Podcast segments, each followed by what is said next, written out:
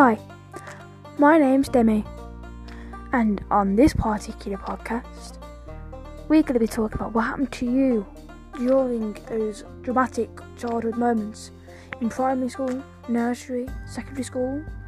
I can't do college because I'm not that age yet, you know. And obviously, we're going to be doing the most annoying, embarrassing, and funniest moments.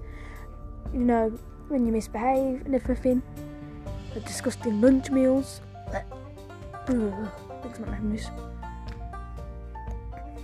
The amount of times you might have to move school, all of that. So you know, don't feel shy. Click on this podcast. You're welcome. Oh, don't just stand there. Go on.